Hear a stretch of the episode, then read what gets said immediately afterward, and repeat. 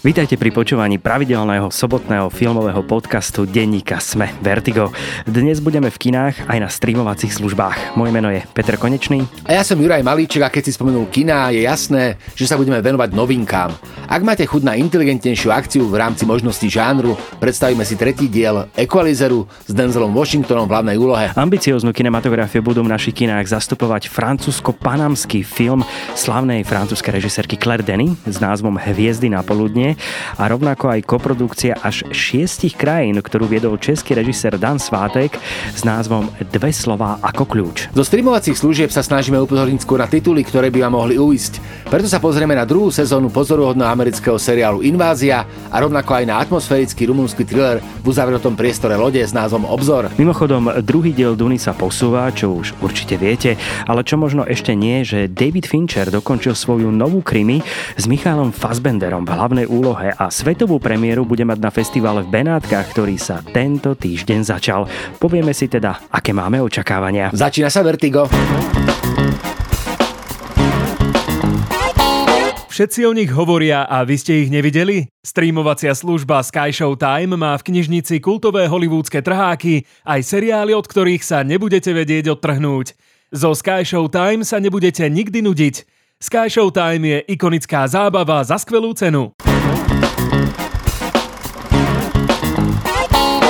Jurko, kedy si bol naposledy v kine? Včera v noci, v podstate tak akože neskoro večer, bol som na... Čo si bol na tajňaše, aby ťa nikto nevidel? Alebo... Nie, ale ono sa to nehralo skôr, lebo teda bola pochopiteľne predpremiéra a ja akože mám rád tieto večerné predstavenia, lebo sa rád vraciam domov po tme z kina v aute, lebo mám čas premýšľať nad filmom. Takže je to také akože úplne pre mňa optimálne. Ja som teda veľký fanúšik série Equalizer, takže v podstate len jediná otázka, čo ty hovoríš na Equalizer? Pre mňa je séria Equalizer taká zaujímavá v tom, že Antoine Fuqua ako režisér má za sebou filmy, kde sa to celé v jeho kariére tak zvláštne skáče v rámci kvality. Je to veľmi zvláštne niekedy to sledovať, pretože ako urobil remake Siedmých statočných, alebo urobil taký dosť zlý film Emancipácia s Willom Smithom v hlavnej úlohe nedávno, ako on skáče, urobil skvelý film Training Day pred pár rokmi dozadu, teda to už je viac rokov späť.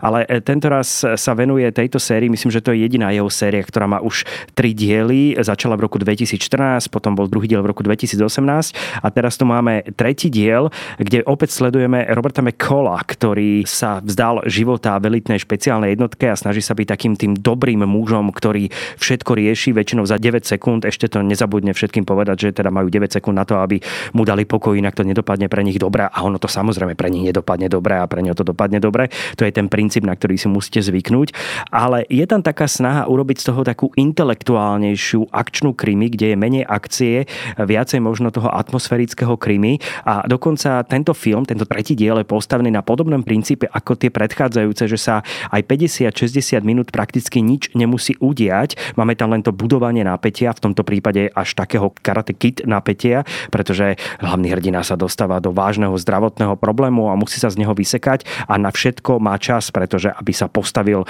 zlej drangete, ktorá okupuje malé talianske mestečko, musí sa na to dosť vyhojiť a zahojiť, aby bol pripravený všetko vyriešiť. Čiže máme tu aj tak ten jeho vývoj postavený, ale hlavne prakticky 50 minút sa v istom momente nič nedeje. No a toto sú tak rýchlo zadefinované nejaké základné parametre tohto filmu, kedy sa môžete pripraviť na to, že hlavný hrdina je opäť taký ten filozofujúci akčný borec, čo ja už v kinematografii nemám príliš veľmi rád, ale je taký ten pokojný. Denzel Washington má svoj vek, takže je to také pomalé rozbiehanie sa k tomu, že vás čaká na konci taká samozrejme akčnejšia pasáž, kedy sa všetko uprace tak, ako on celú dobu už sľubuje a hlavne sľubuje aj režisér tohto filmu. Ja som teda vo vzťahu k Antoine Fuquovi taký rozpačitý, lebo presne ako si vravel, že on je veľmi slušný remeselník a keď má priestor, tak dokáže nakrútiť vynikajúce filmy. Tá séria Equalizer je podľa mňa jeho srdcovka, ale je to taká vec, ktorú robí akoby pre radosť a ukazuje, že má v podstate bližšie k lyrickému rozprávaniu prostredníctvom obrazov ako k nejakej akcii. Pričom ešte ten prvý diel bol v podstate prekvapivý, lebo bol to taký ten badass chlapík, ktorého ja by som strašne rád videl, už som to asi spomínal, ale v súboji trebárs s Nobodym alebo s postavami, ktoré hral Liam Neeson, taký ten proste totálne tajný agent, ktorý všetkých dá dole.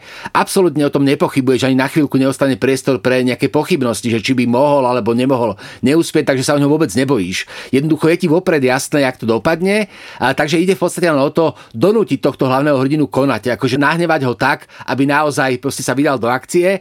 A tu je to o to silnejšie, že v podstate on zablúdi, respektíve dostane sa do toho malého sicilského mestečka, veľmi malebného, extrémne povabného. Čakám, že návaly turistov budú obrovské. Dostať z toho mestečka, kde v podstate sa vyliečia, zamiluje sa a nájde si akoby svoj priestor v tom mestečku, a je taký, že tých miestnych mafiánov dá dole preto, lebo mu tam robia proste neplechu. Takže je to osobné, je tam strašne milý motív toho, akože tam nie je sám, ale je tam taká tá agentka, ktorá mu pomáha, čo je zase krásny motív, že sa stretá znova Denzel Washington s Dakotou Fanning, s ktorou hral dakedy dávno v Mužovi v ohni. Ona tam bola vtedy 10 rokov, to je už 2004, ona proste bola malička, teraz tu máme dospelú proste Dakotu Fanning, ktorá hrá celkom inú postavu, ale znova sa stretajú.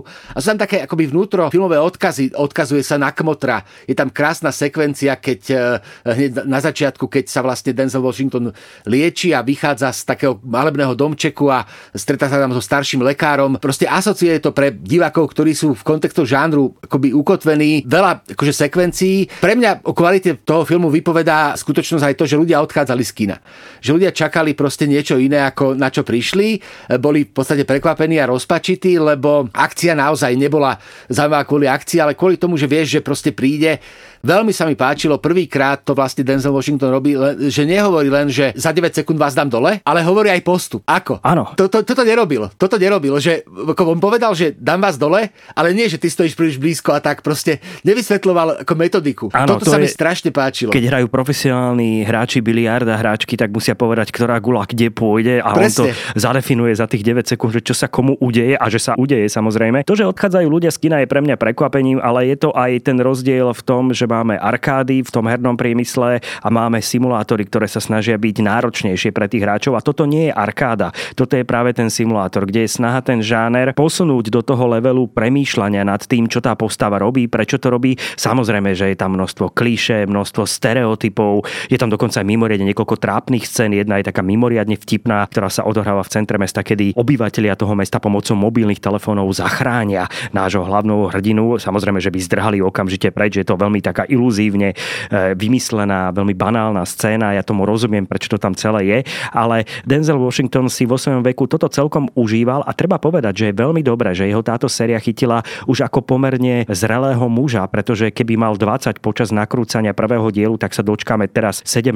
dielu, pravdepodobne Equalizeru, a som veľmi rád, že toto bude pravdepodobne posledný diel. Je to také veľmi dôstojné rozlúčenie sa s touto postavou. Našiel si svoje miestečko, kde dožije, čo je akože zase skvelý ten motív takého toho metafyzického hútania hlavného hrdinu nad vlastným osudom, nad tým, že v podstate akoby pácha zlo, respektíve vraždí, ale je to také akoby metafyzické dobro, lebo dáva proste preč tých zlých. Je tam veľa náboženských motívov, je tam stretnutie starého zákona a nového zákona, oko za oko, zub za zub, a na druhej strane nastavíš druhé líce. Proste prechod hlavného hrdinu, kde on si v podstate rieši svoje zabijacké traumy takým metafyzickým kontemplovaním v rámci nejakej viery. Je to veľmi pekné. Zase motív, ktorý ty si hovoril, mne sa veľmi páčil, lebo tam sa proste ukázalo, že on tou svojou ochotou angažovať sa prebudí aj miestnych obyvateľov, ktorí sa proste dokážu postaviť tomu zlu a jednoducho zachovajú sa správne, nezalezú do tých dier, alebo nie sú to takí akože pasívni občania. Toto je celé akože veľmi milé. Čo som si ja povedal, tak akože samozrejme, že chcem tam žiť v tej dedine. Toto je akože motív, ktorý sa mi mimoriadne páčil, a len v náznaku krásne mestečko, objaví ho mafia a chce z neho urobiť turistické centrum. Áno, okamžite urobiť kasína, všetko, čo má byť. Takže musíte sa pripraviť na istú mieru týchto vecí, ktoré tam sú. Aj taký ten aktivizmus miestnych obyvateľov, ktorý je veľmi výrazný voči hlavnému hrdinovi. Ja to len možno vyvediem z tej predstavy toho turizmu, a že tam všetci pôjdu, tak viac menej to mesto je snímané dronovými zábermi, všetko ostatné je činečita, čiže je to postavené v štúdiu, pretože je to lacnejšie, je to jediná možnosť, ako to urobiť, samozrejme. Čiže my tam z toho mesta samozrejme veľa nevidíme. Ten istý princíp je využitý, o tom seriáli sme sa rozprávali, White Lotus, Bielý Lotus, ktorý sa tiež druhá séria dohrávala na Sicílii, a tiež tam prišli turisti hľadajúc miesta, ktoré videli v seriáli a nenašli ich. Presne. Takže predpoklad, lebo keďže nerozumejú princípu strihu, tak nechápali, že ten krásny hotel je proste na inom mieste ako tá pláž.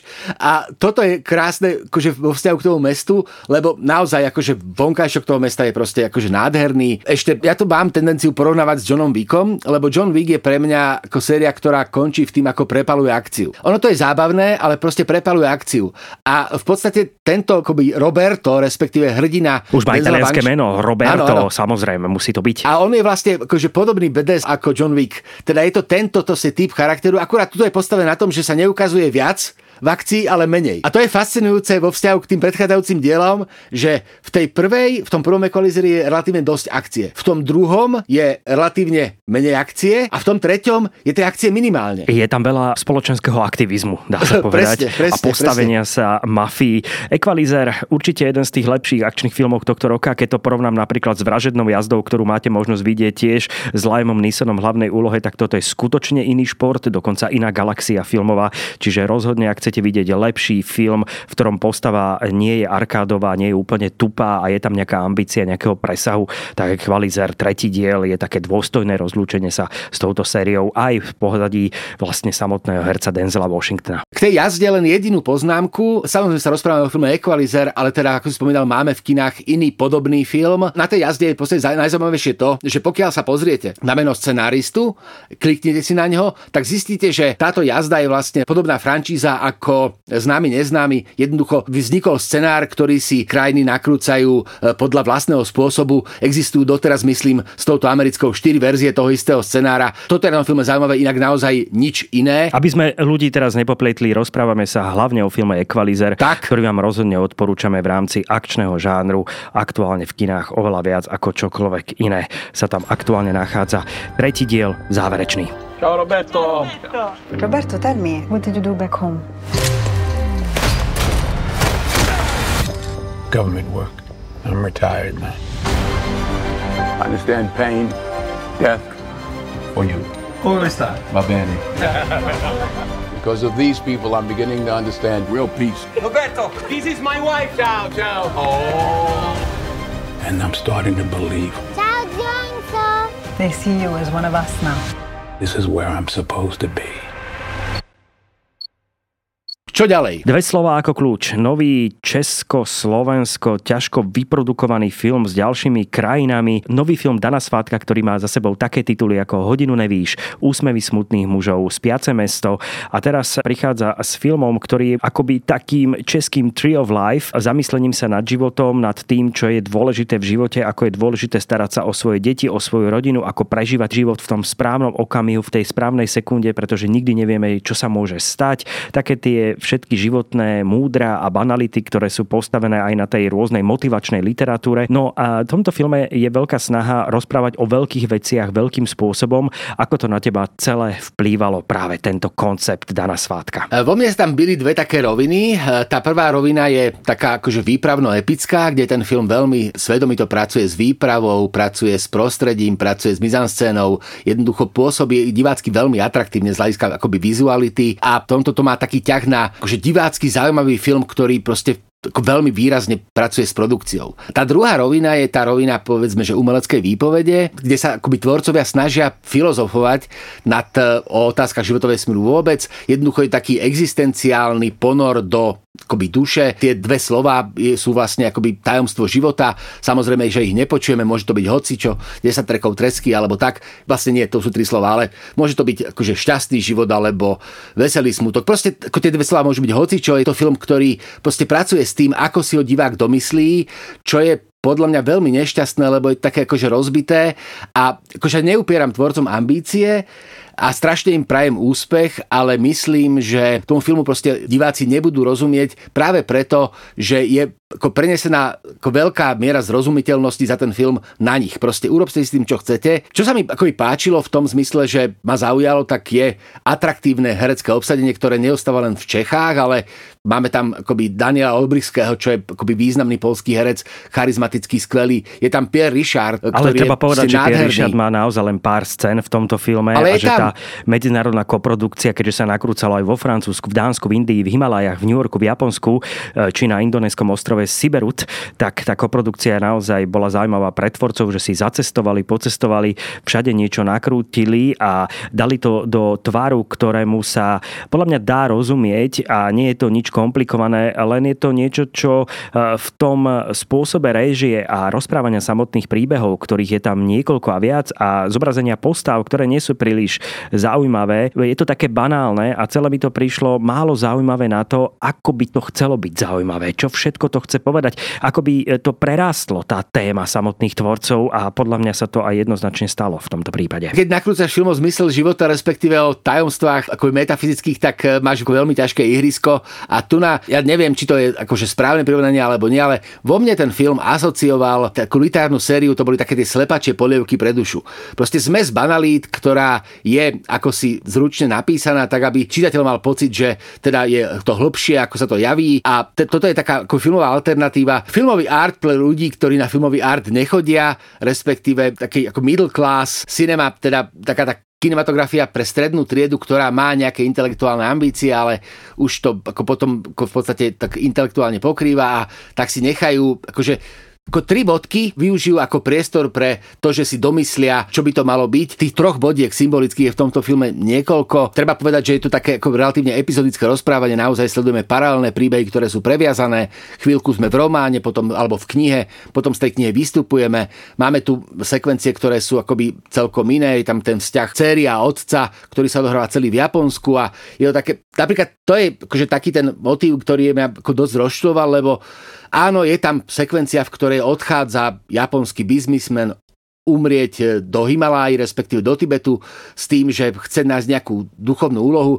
Mňa najviac na tom hnevalo to, že čo urobí cela s prepravou tela. Že to sú akože neuveriteľné náklady, akože keď zomrieš v zahraničí, tak potrebuješ to telo dostať domov a akože toto milujúci otec urobí dcére. Proste ten film... Ale predtým je, myslím, že zdedil celý majetok, ktorý mal a myslím, že ako biznismen to nebolo málo, čiže myslím, že toto by zvládla. Toto ma trápilo najmenej z toho mňa filmu, pretože je to prepojenie niekoľkých príbehov navzájom. Tie príbehy nie sú príliš zaujímavé ani inovatívne. Už sme to miliónkrát videli. Maliar a vyliečený alkoholik sa stretáva s krásnou ženou, získava nečakanú možnosť takého rodinného života. On to sám ale nevie akceptovať, pretože sa niečo stane, čo mu povie, že to nedokáže, pretože v rodinnom živote, ktorý mal predtým ako syn otca, ktorý nebol príliš dobrý, tieto veci sa nenaučil a nevie ich úplne chápať. Potom tam máme kňaza v New Yorku, ktorý sa musí vyrovnať so zvláštnymi snami, ktoré má, a všetky tie príbehy sa navzájom prepájajú. A je to také veľmi nejaké vágne na konci a nie príliš funkčné. Aj tá minutáž toho filmu hovorí za všetko, že príliš už nebolo čo pridávať a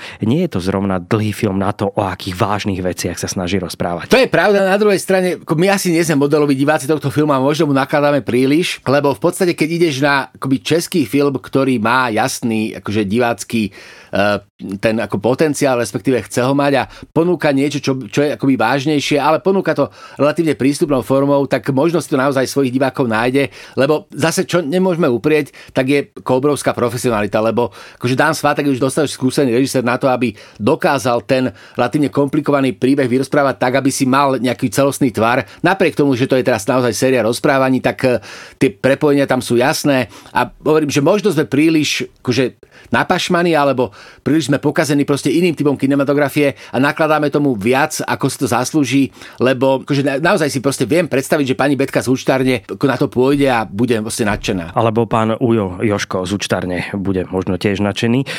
Dve slová ako kľúč. To je názov českého filmu, urobte si názor sami. Niekdy si říkám, kdo zachrání mne.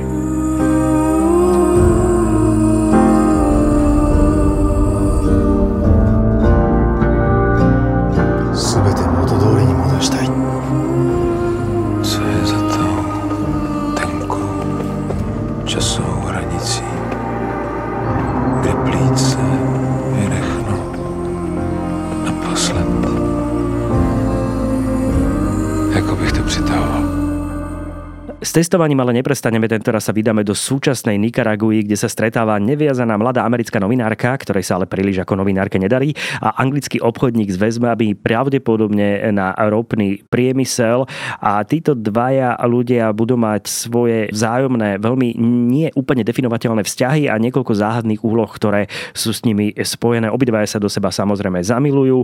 My sme v zaujímavom priestore, ale zároveň máme veľmi ťažko čitateľné postavy. Rozprávam sa o filme, ktorý sa volá Hviezdy na poludnie, ktorý je kriminálnym thrillerom, ale pozor, v podaní francúzskej režisérky Claire Denis, ktorá s filmovými žánrami robí veľké divokosti a nie je to úplne ten štandardne uchopiteľný tvorca a tvorkyňa v tom, ako ona uvažuje nad žánrom, ako ho prevracia, ako pracuje s postavami, ako to robí celé inak. Už to potvrdila napríklad pri filmoch ako Bielý materiál alebo Vnútorné slnko z roku 2017, alebo nedávno aj v slovenských kinách so science fiction filmom High Life, ktorý rozhodne nebol štandardným science fiction filmom.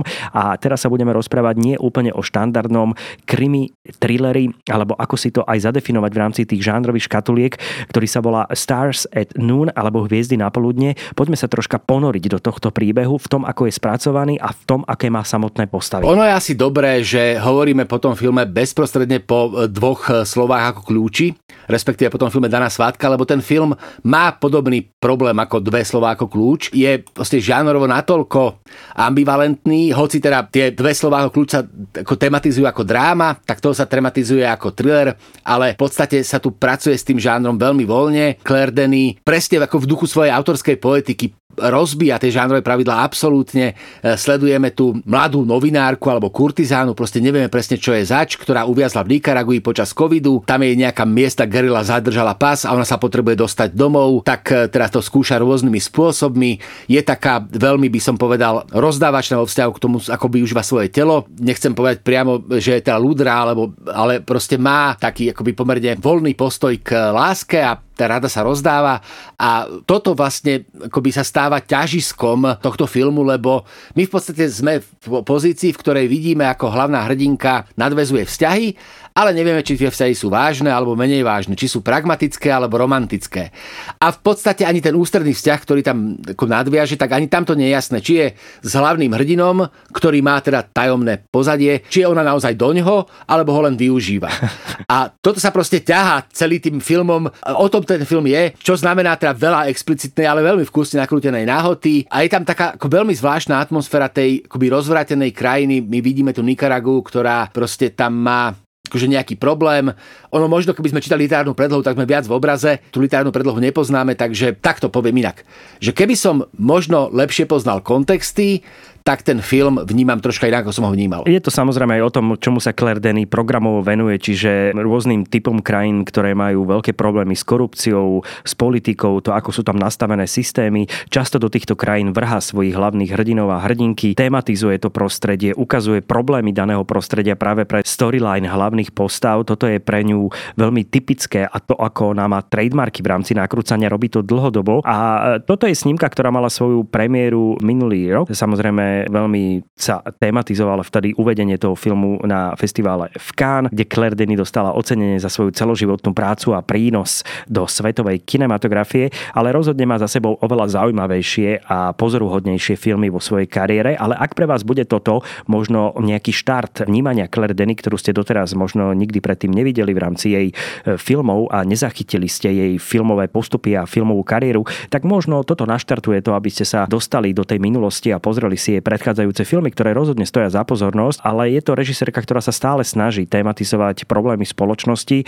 a robí to špecifickým spôsobom, a napriek tým výhradám, ktoré môžeme mať, stále je to veľmi špecifické a dá sa povedať v mnohých obrazoch a scénach aj nezabudnutelný film, ktorý sa dá ťažko prirovnať k hocičomu, čo aktuálne poznáme v rámci týchto filmových žánrov alebo spájaniu filmového žánru kriminálneho, erotického alebo romanticko-erotického thrilleru. Ja to poviem úplne jednoducho. Claire Denis v Lani dostala na festivale v Cannes cenu za celoživotný prínos.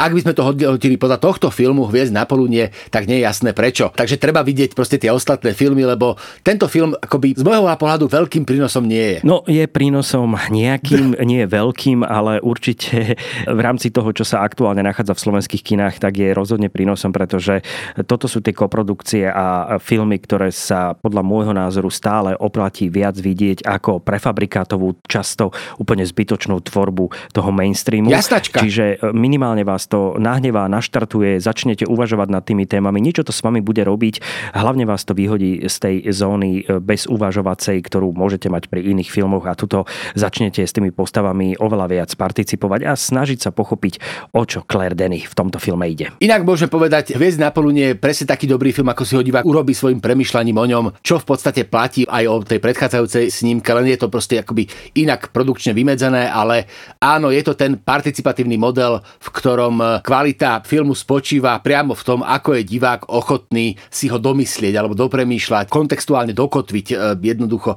Čo akoby taký motív, ktorý sa mi zdá dôležitý, tak je akoby ten herecký motív, lebo toto je zase akože taký akoby príznakové pre Claire Denis. On sa nezdá, že Margaret Qualley v hlavnej úlohe je nejak akože dramaticky herecky exponovaná, ale je vynikajúca, lebo o nej proste neuvažujeme ako herečka, ale naozaj tej postave. A toto je akože ten autentický herecký prejav, keď ti proste herec splýva s postavou, to je veľmi pre mňa významné a toto v tom filme proste prítomné je. Áno, ona je skvelá ako herečka a nielen ona, aj jej partner, ktorého stvárnil britský herec Joe Alwyn. Dokonca tam sa uvažovalo o Robertovi Pattinsonovi, ktorý mal hrať túto hlavnú úlohu, potom bol oslovený Taron Egerton. Tieto obidve veľké herecké mená nakoniec z projektu museli z rôznych dôvodov odstúpiť a nakoniec to dopadlo tak, ako máte možnosť vidieť v slovenských, myslím si, že hlavne jednosálových kinách. Prepáč, len jednu vetu, ktorá sa mi zdala taká veľmi akože dôležitá. V tom filme sa herecky objavuje John S. Reilly, americký komik, ktorého tu vidíme v celkom inej polohe a pre mňa to bolo také veľmi milé osvieženie. Ale to len tak akože na doplnenie. Proste Johna S. Reillyho si nedokážem predstaviť v podobnom filme, nedokázal som si, až kým som to nevidel, bol veľmi fajn. Rozprávali sme sa o snímke Hviezdy na poludne. Where are you from? I'm an American journalist. I came here as a special correspondent. And what about you? I'm here alone. We have 45 minutes till the bar closes. Long enough to get swacked. How long have you known him? How do you know he is who he says he is? I could just snap my fingers and envelope of $20,000 in your lap like that.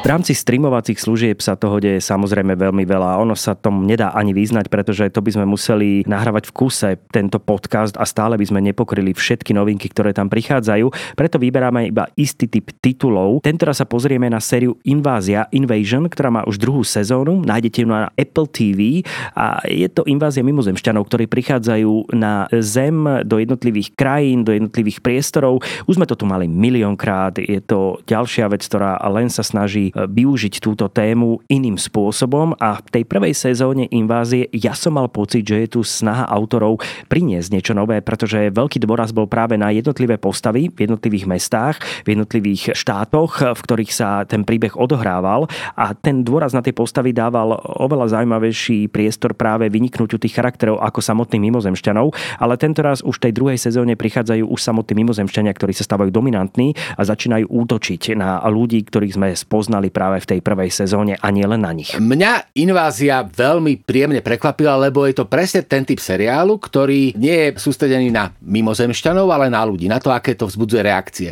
Je to proste akože taký hĺbkový psychologický ponor, paralelný na veľa miestach. Pokiaľ si spomínate na Hellsovú vojnu svetov, tak je to presne to, že ako sa ľudia budú chovať, keď zaútočia mimozemšťania, a nie je to žiadny akože naprvu heroický poďme na barikády, ale sú to proste normálne akoby psychologické štúdie proste ľudských reakcií. Na tomto je v podstate postavená celá prvá séria, ktorá je tak akože ťažko vypointovaná, tie diely sú veľmi zaujímavé, sú veľmi psychologicky náročné. V dvojke to vyzerá tak, máme za sebou dve epizódy, že sa konečne dostaneme aj k samotnej invázii, respektíve k tomu, ako interagujeme proste s UFO-mi, respektíve bude tam aj viac akcie, čo sa mi zdá celkom prirodzený posun práve kvôli tomu, že tu na to je seriál, ktorý mám pocit, že môže tu byť s nami akoby extrémne dlho, ale nie je celkom ako závislý od toho, ako bude sledovaný v tom zmysle, že ho nezrušia. Ono aj medzi tou prvou a druhou sériou sú vlastne pomerne veľký odstup, lebo proste producenti zvažovali, či to vôbec urobiť, lebo jednoducho nie je tam jasný ťah na bránu v tom zmysle, že netušíme, kam to môže dospieť. A toto bolo pre mňa veľmi zaujímavé, aj to zostáva zaujímavé, lebo tie jednotlivé epizódy vytvárajú priestor pre analýzu nejakých konkrétnych situácií. Je to taký akože sofistikovaný seriál v tom zmysle, že o ňom treba premýšľať. Samozrejme, herecké výkony, je to proste veľká Apple produkcia, takže toto je ošetrené. A ja mám proste dobrý pocit z toho preto, lebo nemám pocit, že to je seriál, ktorý je vyslovene nakrútený len kvôli tomu, aby sa dívalo čo najviac ľudí. Je to taká tá akože prirodzene elitárska záležitosť, že si proste tých svojich divákov preoseje a dúfa, že na celom svete ich bude dosť na to, aby sa to oplatilo nakrúcať. Tu som ja ale akože zvažujem túto teóriu, pretože Invázia môže skončiť kľudne druhou sezónou, pretože nebude sa to oplácať nakrúcať v prípade toho, že tá sledovanosť bude nízka. Tie recenzie nie sú príliš dobré, ale tie už neboli ani pri prvej sezóne. Je to dané tým, že ľudia očakávajú akciu a tu treba troška myšľať. Niekomu vadí to, že sú postavy absolútne bez nejakej sympatie voči divákom. To mi úplne vyhovuje, pretože je tam veľa ľudí, ktorí sú úplne nesympatickí, sú smutní, sú nahnevaní, kričia, sú nevrlí, sú deprimovaní s tou situáciou. Ale to je presne to, lebo toto nie je heroický film o tom, že prídu mimozemšťania, dáme to, no nedáme to.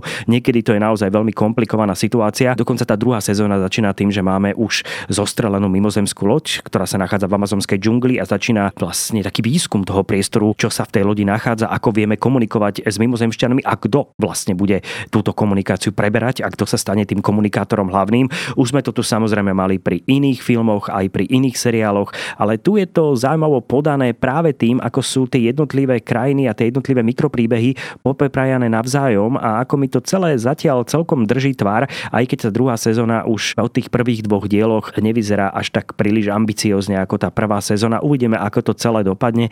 No minimálne chceli sme upozorniť na seriál, ktorý je science fiction titulom, rozpráva o mimozemšťanoch. Všetko sme tu už mali možnosť teda vidieť, ale je tu snaha v prípade tohto seriálu urobiť to trocha inak a to mne je vždy oveľa viac sympatickejšie, ako keď len niekto náprňa takú tú štandardnú žánrovú škatulku, a akú sme tu už mali veľakrát. Ja mám science fiction žáner spojený s potrebou akoby premýšľať, je pre mňa to je v jadre filozofický žáner a toto akoby Invázia pre mňa to akože presne ponúka, lebo ukazuje, že veci sú podstatne komplikovanejšie, ako sa nám môžu javiť.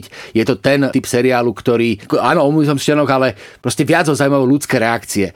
O tom bola naozaj prvá séria, teraz sa dostávame na to interagovanie. Ja som zvedavý, teším sa a keďže som fanúšikom toho seriálu, tak urobím presne to, čo teda v prípade prvej série počkám, kým to dobehne a potom to pozriem naraz, lebo áno, tento prvý diel som pozrel, ale sa mi zdá predčasné to hodnotiť, lebo sa to môže proste posunúť kamkoľvek.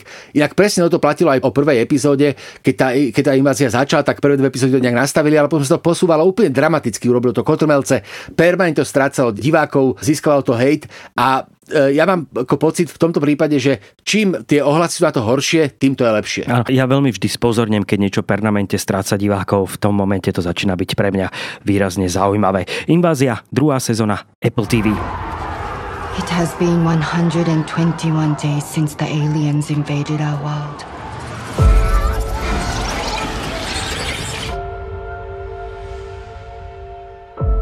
We have suffered. We have sacrificed lives, loved ones.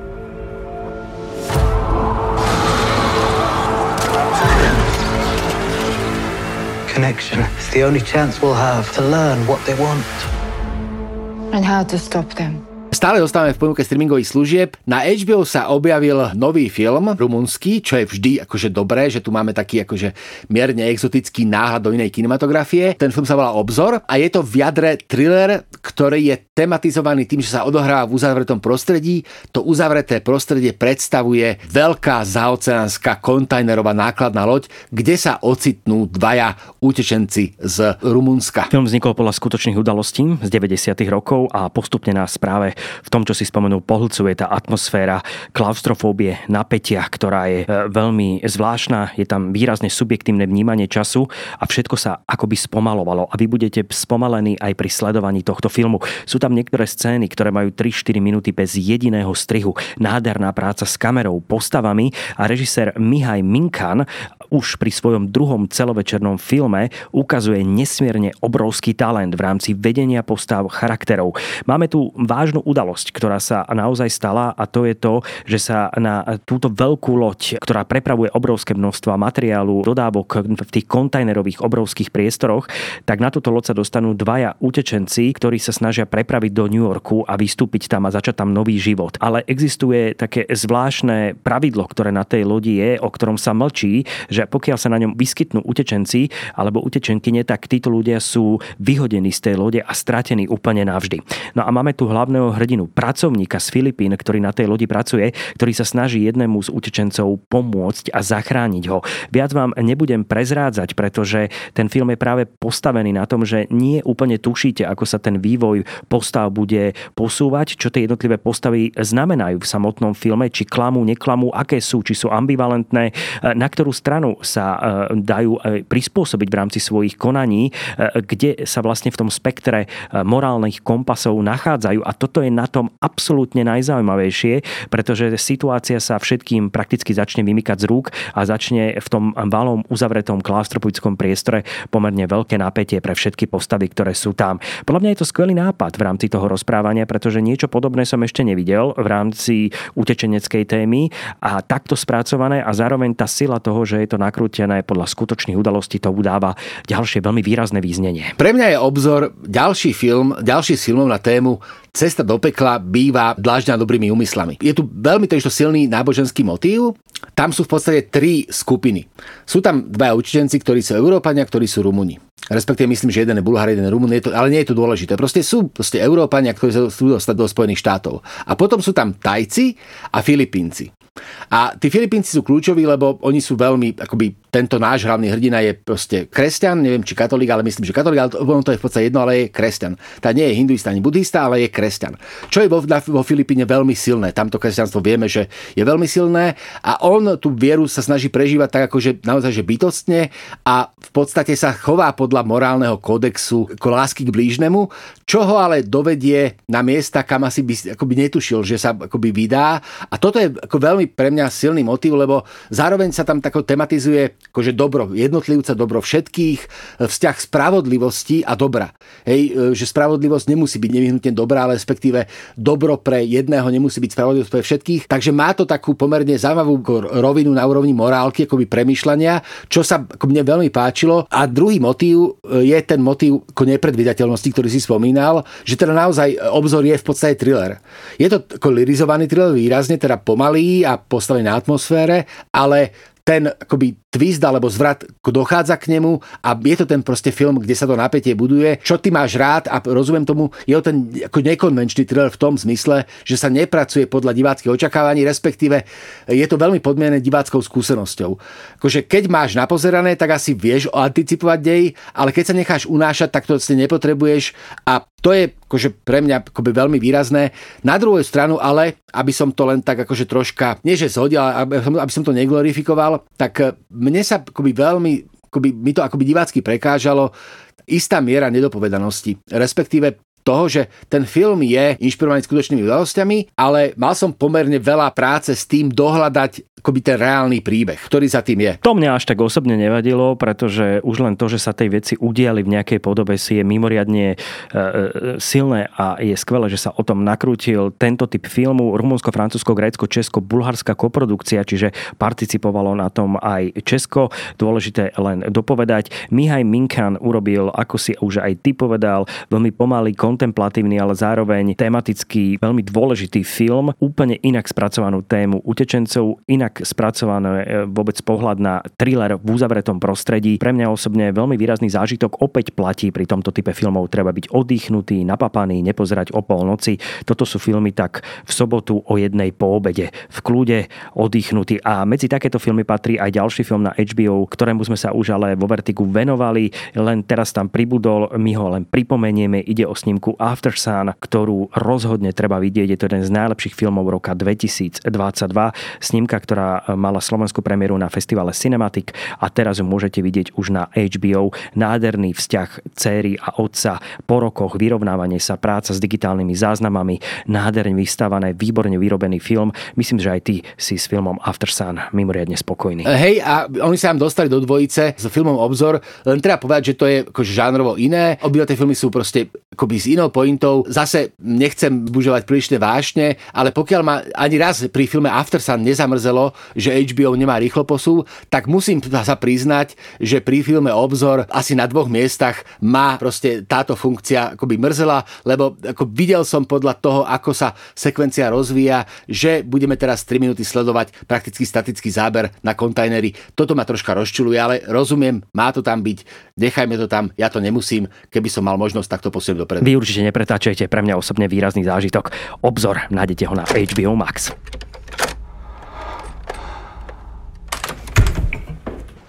I go to New York. I make money. We go. We start.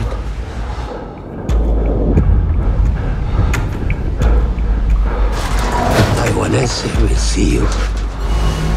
It's not good for everybody. Not a little bit. But fair is fair for all.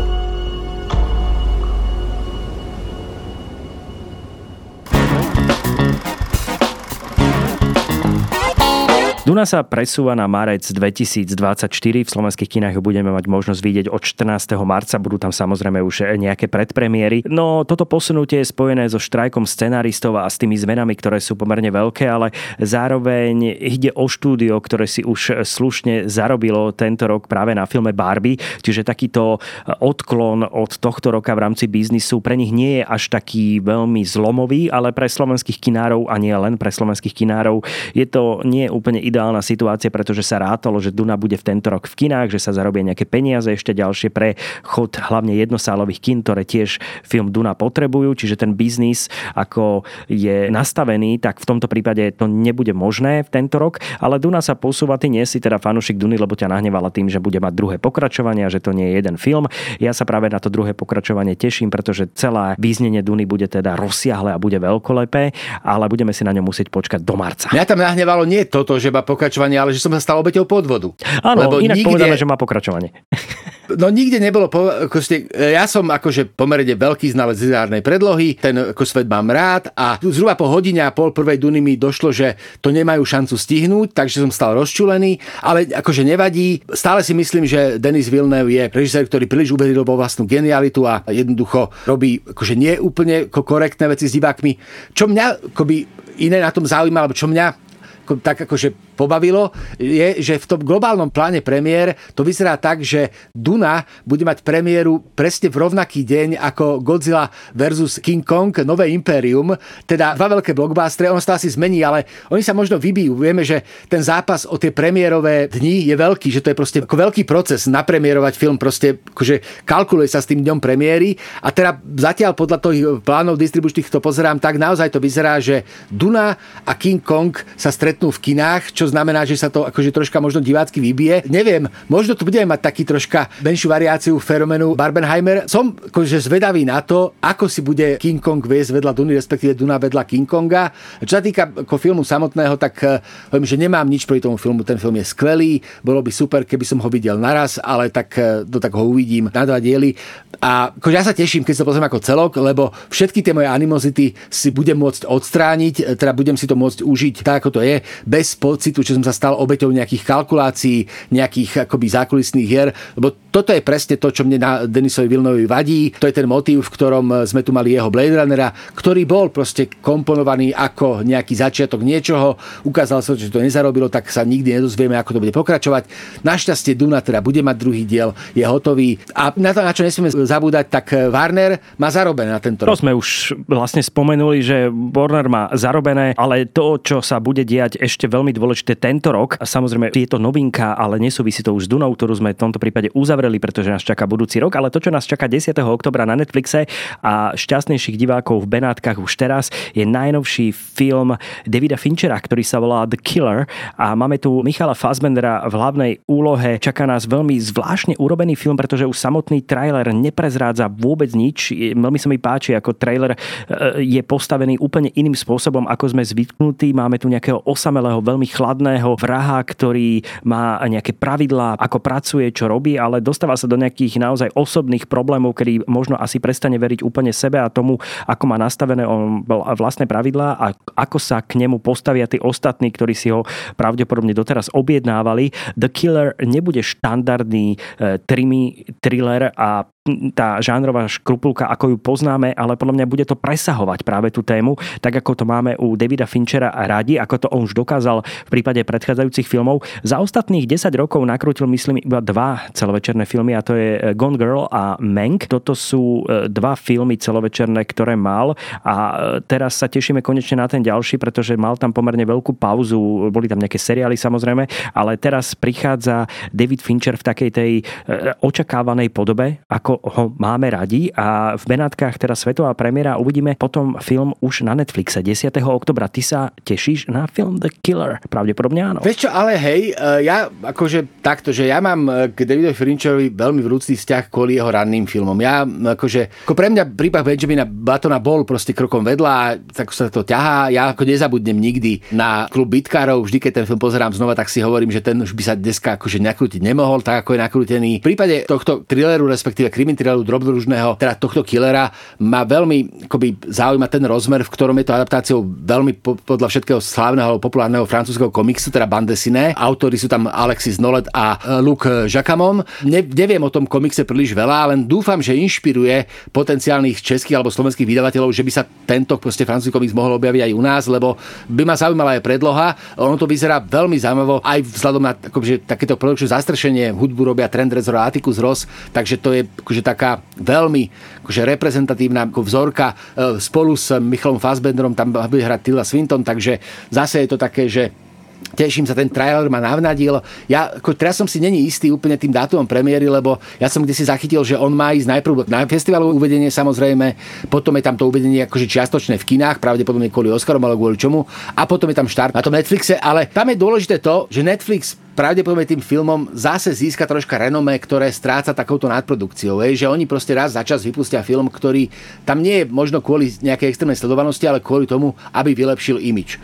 To sa proste stalo už niekoľkokrát a myslím, že akoby potrebuje Netflix akože znova takýto film, ktorý proste ho zoseriózni aj v očiach fanúšikov náročnejšej kinematografie. Ten David Fincher by na to mohol byť dobrý. Festival v Benátkach ale neponúkne len film The Killer v rámci súťažnej sekcie, ale budú tam aj ďalšie veľké mená, ktoré predstavujú úplne takúto špičku aktuálnej kvalitnej kinotvorby a filmovej tvorby. Či je to Sofia Coppola s filmom Priscila, ktorá bude rozprávať príbeh tínedžerky Priscily, ktorá sa stretne s Elvisom Preslim, alebo najnovší film Ryusuke Hamaguchiho Evil Does Not Exist, ktorý práve pokračuje v tej jeho obrovskej predchádzajúcej filmovej kariére Ryusuke Hamaguchiho, kedy nakrútil výborný film Drive My Car, a teraz opäť sa presúvame neďaleko Tokia, kde bude rozprávať príbeh rodinnej dvojice, ktorá sa snaží bojovať proti vybudovaniu kempingu v ich blízkosti. Matteo Garrone má najnovší film Io Capitano, ktorý rozpráva príbeh dvoch mladých mužov, ktorí odchádzajú z Dakaru do Európy. Máme tu nový film Jorgosa Lantimosa, ktorý sa volá Poor Things, ktorý bude tiež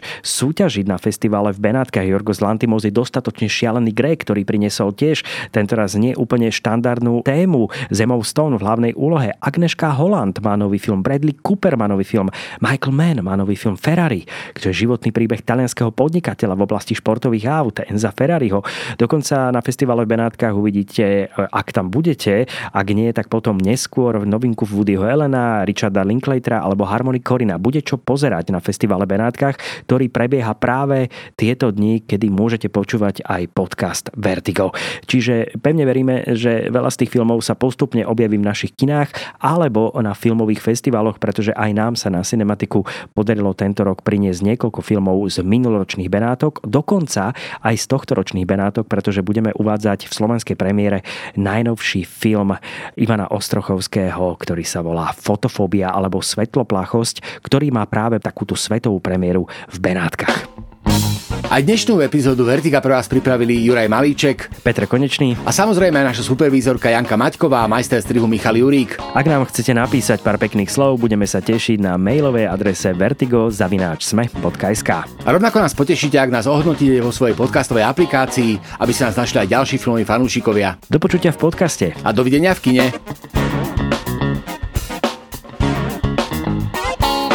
Všetci o nich hovoria a vy ste ich nevideli? Streamovacia služba Sky Show Time má v knižnici kultové hollywoodske trháky aj seriály, od ktorých sa nebudete vedieť odtrhnúť. Zo Sky Show Time sa nebudete nikdy nudiť. Sky Show Time je ikonická zábava za skvelú cenu.